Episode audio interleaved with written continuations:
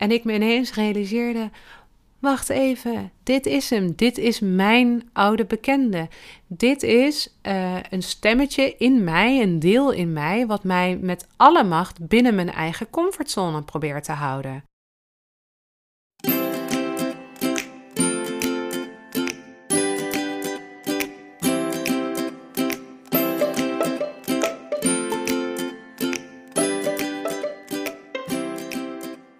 Hey, wat leuk dat je luistert naar de Blooming Stories podcast. De podcast voor purpose-driven ondernemers die willen floreren in hun werk en hun leven.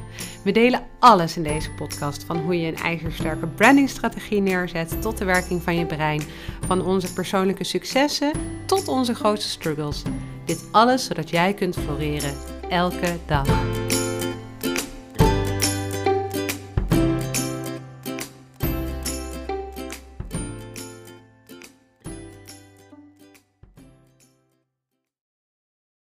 Hey, wat fijn dat jij naar onze podcast luistert. Wil jij ook dat meer mensen kunnen ondernemen vanuit hun purpose en zo echt kunnen floreren in hun werk en hun leven? Laat dan nu jouw review achter, zodat mensen zoals jij onze podcast makkelijker kunnen vinden. Dankjewel. Vandaag gaan we het hebben over het buiten je comfortzone treden. En is dat niet iets wat we allemaal eigenlijk wel kennen. Dat je merkt bij jezelf dat je jezelf binnen een bepaalde comfortzone beweegt. Binnen iets wat je al kan. Uh, en dat dat gewoon lekker voelt. Maar dat je weet dat om een volgende stap te zetten of om te groeien, het nodig is om dingen te gaan doen die je nog nooit eerder hebt gedaan. Of dingen te gaan doen waarvan je weet uit ervaring dat je ze spannend vindt uiteindelijk is dit natuurlijk wel nodig om te kunnen groeien uh, als professional, als mens. En ik wil je daarom vandaag hierin meenemen. Ik werd deze week gebeld door iemand die uh, heel graag door mij gecoacht wilde worden. Nou, is dat natuurlijk echt al super leuk. Klim van trots op het moment dat mensen echt heel specifiek door mij gecoacht willen worden. En dat maakt me ook altijd heel erg nieuwsgierig. Enerzijds naar natuurlijk wat de coachvraag is van zo iemand. Maar anderzijds ook waarom ze dan zo graag door mij gecoacht wil worden. Dus wat maakt het dat ze mij dan heeft uitgekozen als iemand die daar uh, in, mag begeleiden? Dat ging ik natuurlijk even met haar telefonisch onderzoeken. En uh, toen ze haar coachvraag met mij deelde, kwam het er eigenlijk op neer uh, dat ze wilde onderzoeken waarom ze zo in haar comfortzone bleef hangen. Een aantal jaar geleden heeft ze voor de laatste keer eigenlijk een grote stap buiten haar comfortzone gezet. Um, en dit is er eentje die jij misschien wel zult herkennen. Namelijk de stap om uh, van een loondienstbaan met een vast contract uh, de beslissing te nemen om te gaan werken als freelancer ZZP'er. En dat was een mega stap. En uh, dat heeft er heel veel uh, spanning opgeleverd. Maar uiteindelijk is ze daar nu, een paar jaar later, nog steeds super blij mee en heel dankbaar voor. Maar wat ze nu bij zichzelf ook ziet, is dat ze dus eigenlijk in datzelfde veilige gevoel gaat zitten. Wat ze ook deed toen ze nog wel in loondienst uh, was. En dat ze dus nu, ook al is ze uh, zelfstandig ondernemer, ook er een beetje vervalt in doen wat ze altijd al deed, geen risico's nemen. En dat ze ziet bij zichzelf dat ze uh, zich daarmee beperkt in haar groei. En waar ik nu nieuwsgierig naar ben, is of dat jou iets opvalt bij het vertellen van dit verhaal. Mij namelijk wel. Um, enerzijds hoor ik van wauw, wat kan zij goed op zichzelf reflecteren. Wat goed dat zij van zichzelf ziet dat ze zich klein houdt door niet uit die comfortzone te stappen. En uh, dat ze wil onderzoeken uh, hoe dat dan komt, uh, zodat ze dat patroon kan doorbreken. Tegelijkertijd hoor ik hierin ook hey, ze is ergens ook een beetje verkleefd geraakt met het beeld dat ze van zichzelf heeft van iemand die nou eenmaal geen stappen buiten haar comfortzone durft te zetten.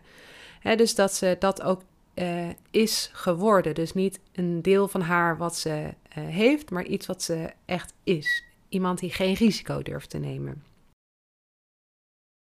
Uh, dus dat zijn de dingen die mij hier uh, meteen opvallen. En uh, dat is natuurlijk vanuit mijn rol als coach hetgeen waar ik op let. Ehm, en dit is dan ook perfect om mee aan de slag te gaan. Maar weet je wat het nou is? En dat is de reden waarom ik deze podcast wilde gaan opnemen.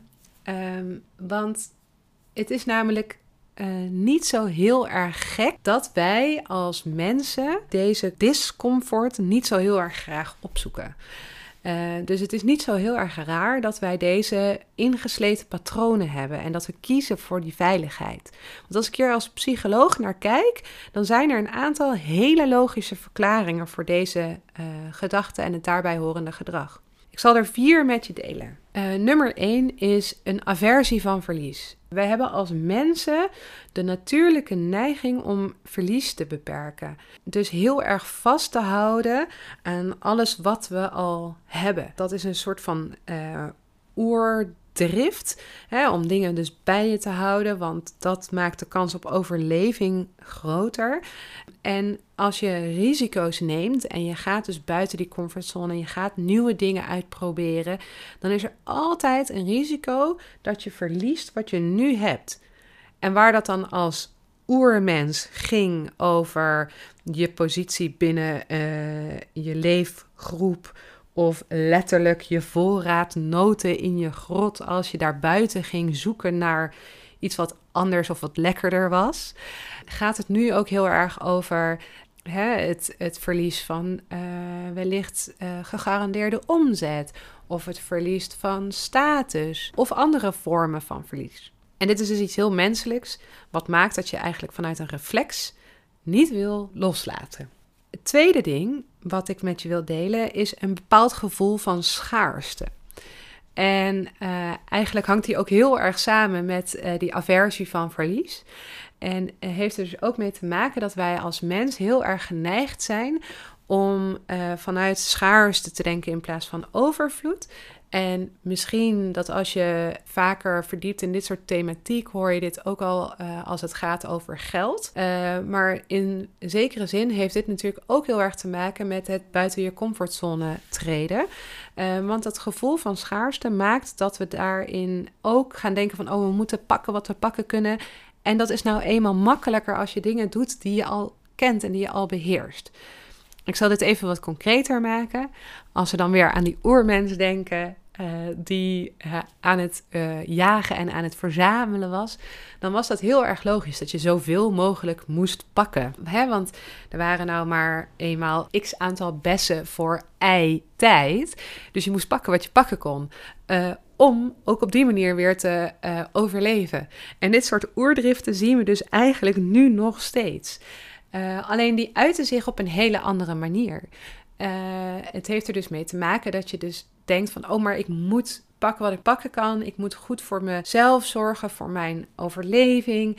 En als ik ga doen wat ik altijd al deed, dan kan ik dus heel veel pakken. Kan ik een zo groot stuk mogelijk uh, uh, van de beschikbare bulk met geld of bulk met tijd daaraan aan mezelf besteden. Terwijl als je iets nieuws gaat doen, iets wat je nog niet goed beheerst, dan ben je misschien een hele tijd niet zo productief of niet zo efficiënt.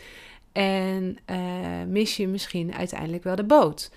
Uh, hè, als we dan in die oormensen termen gaan kijken, dan zijn die best al op. Als jij ineens bedenkt van hé, hey, ik ga het op een andere manier doen of op een ander tijdstip. Uh, of ik ga eens kijken of die bessen die hoog in de boom hangen, of die lekkerder zijn en dan of voedzamer zijn. En dan kost het me misschien wel meer tijd en moeite. En ik weet niet eens zeker of het ook echt zo is. De derde verklaring die ik wil geven voor uh, het logische feit dat we zo erg vasthouden aan die comfortzone, is dat we ook te maken hebben met een bepaalde present bias. En de present bias heeft ermee te maken dat je eigenlijk altijd ten faveur van je huidige zelf zal kiezen. In plaats van te denken in je toekomstige zelf. Laat me dit ook nog even wat duidelijker uitleggen. Je huidige zelf dat ben jij. Dat ben jij in je volledige zijn. En die ken je. Die ken je het beste van iedereen. En als jij bepaalde investeringen doet door buiten je comfortzone te treden, door dingen te gaan doen die je nog nooit eerder hebt gedaan. Ehm, of uh, iets doen wat je heel erg spannend vindt of waarmee je een bepaald risico neemt, dan doe je dat vaak voor jouw toekomstige zelf. Maar onderzoek heeft uitgewezen dat jouw toekomstige zelf eigenlijk uh, net zo vreemd voor jou is als gewoon een willekeurige buitenstaander. En voor een willekeurige buitenstaander zal je misschien ook niet zo snel denken: Nou, weet je wat, ik ga eens iets doen wat ik echt super spannend vind en wat ik nog nooit heb gedaan. Snap je het? Dus het is zo lastig dat je, je bent altijd geneigd om goed te zorgen voor, dat, voor degene die je het beste kent. En dat is in dit geval je present self. Dus degene die je nu bent. En uh, keuzes maken ten faveur van jezelf in de toekomst. Uh, vergt dus dat je bewust de keuzes maakt en dat je dus niet vanuit je reflex kan handelen. De vierde en laatste logische verklaring voor het vasthouden aan uh, die comfortzone, voor het niet durven zetten van die stappen erbuiten, heeft eigenlijk te maken met de uh, menselijke neiging om vast te houden aan de status quo en niet actief in actie te komen. Uh, dit is wat ze inertia noemen.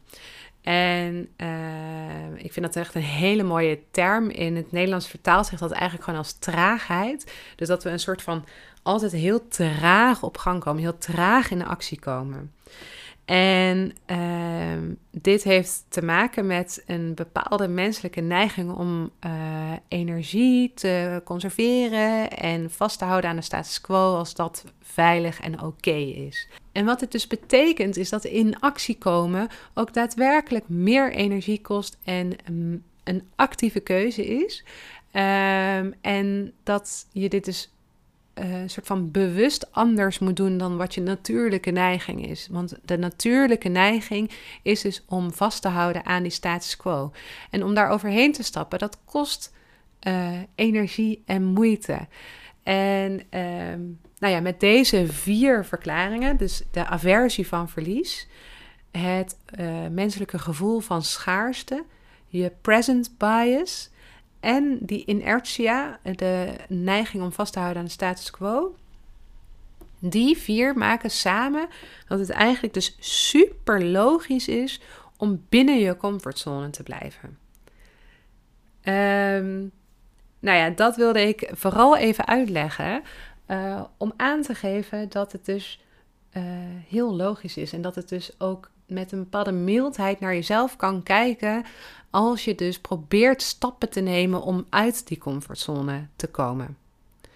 Nou ja, als we dan nu teruggaan naar die coachvraag, dat telefoongesprek wat ik had, dan is het dus heel erg de uitdaging om te gaan onderzoeken wat nou uh, de voornaamste reden is voor het vasthouden aan die status quo en het niet zetten van stappen om buiten die comfortzone te zetten en dus te investeren in die uh, groei. En bijna altijd is dus de vraag: waar ben je bang voor? Wat is hetgene wat je denkt te gaan verliezen? Ik vind het dus eigenlijk altijd heel erg uh, opmerkelijk om dan te realiseren dat we dus uh, met z'n allen best wel gedreven worden door angst. Angst voor verlies, angst voor verandering, angst voor tekort. Um, en die voel je misschien niet eens heel actief. Uh, ik denk dat die vaak echt wel uh, behoorlijk diep verstopt zit in mensen. Uh, maar het maakt ervoor dat we om die angst niet te hoeven voelen, dus gaan handelen uit reflex en dus bijvoorbeeld zo'n uitdaging niet aangaan. Op de vraag waarom ze dan zo graag door mij gecoacht wilde worden, uh, gaf ze aan dat het zo inspirerend is om te zien uh, hoe Liesbeth en ik bezig zijn met het opzetten van Blooming Stories en welke uitstraling we hebben en op welke manier wij onze volledige zelf laten en durven laten zien op de diverse social media. Um, en dat ze zich ook kon voorstellen dat uh, ik daarmee dus ook iemand was die uh, heel veel dingen al achter zich heeft gelaten. Dus die heel comfortabel is geworden met het bewegen buiten een comfortzone.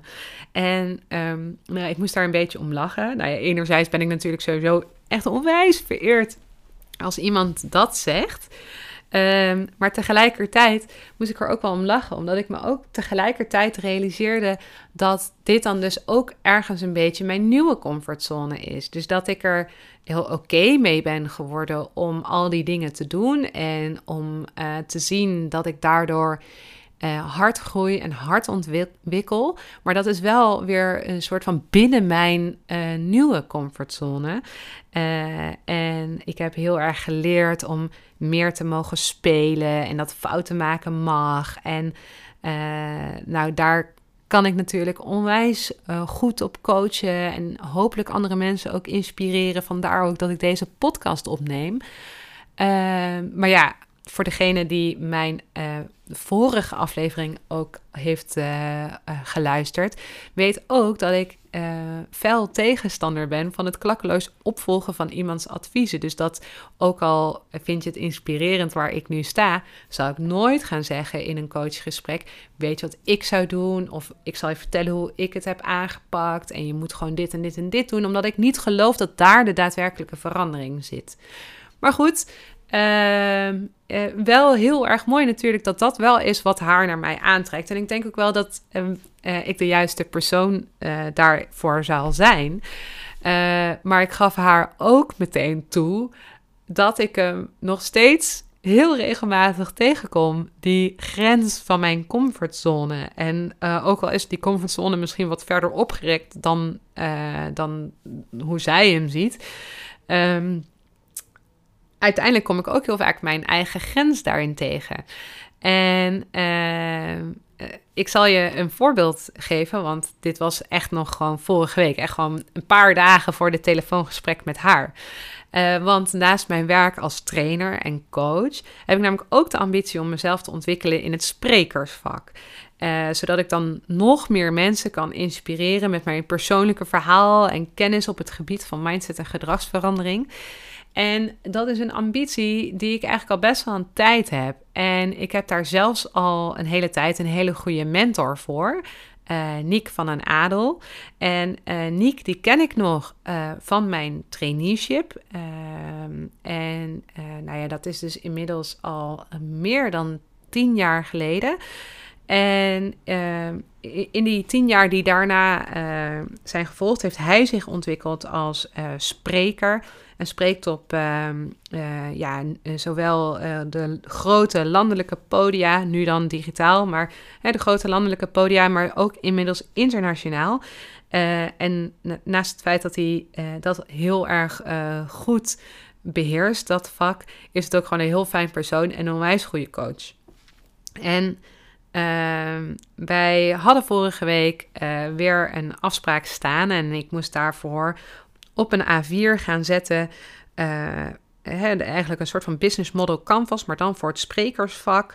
Uh, moest ik op papier zetten wat mijn boodschap dan zou zijn, wat mijn publiek dan zou zijn, uh, hoe ik dat zou aanpakken, wat mijn anekdotes zijn die ik daarin wilde vertellen. En ik merkte zo'n mega blokkade bij mezelf. Ik realiseerde mezelf, terwijl ik in de auto zat naar hem toe, dat ik deze afspraak ook keer op keer uh, of zelf uitstelde, of uh, de, uh, de maatregelen van corona die wat strenger werden, waardoor we zeiden van, oh, we kunnen nou toch niet afspreken, want we zouden eerst in de horeca afspreken en dat ging sluiten. Geen probleem. Stel het maar uit. Ah, nee joh, dat is prima. Ik vind het niet erg als het pas over een paar weken is. Uh, elke keer heel begripvol. Tot ik dus uh, in de auto naar hem toe met een leeg uh, A4'tje. Want het was me niet eens gelukt om iets op papier te zetten. en ik me ineens realiseerde: wacht even, dit is hem. Dit is mijn oude bekende. Dit is een stemmetje in mij, een deel in mij, wat mij met alle macht binnen mijn eigen comfortzone probeert te houden. Dit is het moment dat, ehm, dat er tegen mij wordt gezegd in mijn achterhoofd: hey, wie denk jij wel niet wie je bent? Om zomaar op dat podium te gaan staan. Uh, ben je nog niet tevreden met je coaching en je trainersvak? Denk je nou echt dat mensen zitten te wachten op jouw verhaal? Uh, er zijn al zoveel mensen die spreken. Of ja, ja, tut, tut. Uh, mevrouw moet zich ook nog weer spreker noemen. Is ja best wel negatief. Ehm, maar ik ben dat dus gaan onderzoeken en uiteindelijk realiseerde ik me van hé, hey, maar dat negatieve uh, gedoe in mijn eigen hoofd, dat is eigenlijk ook uit een soort van uh, bescherming. Een bescherming voor mezelf om uh, te zorgen dat ik niet uh, te ver over mijn eigen grenzen ga, dat ik niet te veel hooi op mijn vork neem, maar ook om het risico van falen zo klein mogelijk te maken. Want het is namelijk nogal spannend om echt op een podium te gaan staan en met je volledige kwetsbare ik je hele hebben en houden eigenlijk te geven. Um, en dit is het moment dat ik dacht van, oh ja, zie je. Dus uh, ik heb hem dan wel niet meer in het coachen of in het trainen. En uh, ook in steeds mindere mate met het ondernemerschap. Of met onwenselijke beslissingen die je moet nemen. Want dat komt natuurlijk ook samen met het ondernemen. Maar hier is hij ineens weer. En doordat ik me daar zo bewust van ben, merk ik dus dat ik in staat ben om uh, de keuze te maken om het anders te gaan doen. En dus niet vanuit die reflex te handelen uh, en vast te houden aan die status quo en dus in mijn comfortzone te blijven. Maar dus met dat rotgevoel onder mijn arm er toch voor te gaan. Sterker nog, ik heb het gewoon bespreekbaar gemaakt met Nick. En ik heb gewoon verteld: Jeetje, ik heb ineens in de gaten wat ik doe. Ik ben mezelf aan het tegenhouden. Ik durf het eigenlijk gewoon niet. Nou, en dat gezegd hebben, hebben we daaraan gewerkt en zijn we heel veel stappen vooruit gekomen. Maar de reden dat ik dit verhaal vertel, is dat uh, ik dus uiteindelijk ook zo'n stemmetje nog in mijn achterhoofd heb, die mij ook klein probeert te houden, die beschermend is, maar die ook zorgt dat ik een soort van in die comfortzone blijf zitten op dit stuk. En het ding is, dit zal nooit veranderen. Je kan er hooguit comfortabel mee worden en bewust kiezen om dan met dat rotgevoel onder je arm het wel te doen. Wel naar je afspraak te gaan, wel met je smoel op Insta te verschijnen, wel dat podium pakken als dat is wat je wilt. Maar dat die innerlijke criticus, zoals ik hem heb, of die bange poepert, mee te laten kijken vanuit de coulissen. En te laten zien, hé, hey, maar I got this. En het is niet erg als ik uh, iets doe wat ik nog niet goed kan. En als ik een keer faal of als het mislukt. Of dat ik erachter kom dat ik echt te ver uit mijn comfortzone ben gegaan. De enige manier om buiten je comfortzone te gaan en te groeien is door het te doen. Dat was hem voor vandaag. Ik wens je heel veel plezier met buiten je comfortzone spelen. Tot de volgende keer.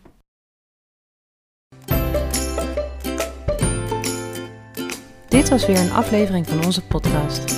We hopen dat je ervan hebt genoten en geleerd en dat het je aanzet tot actie.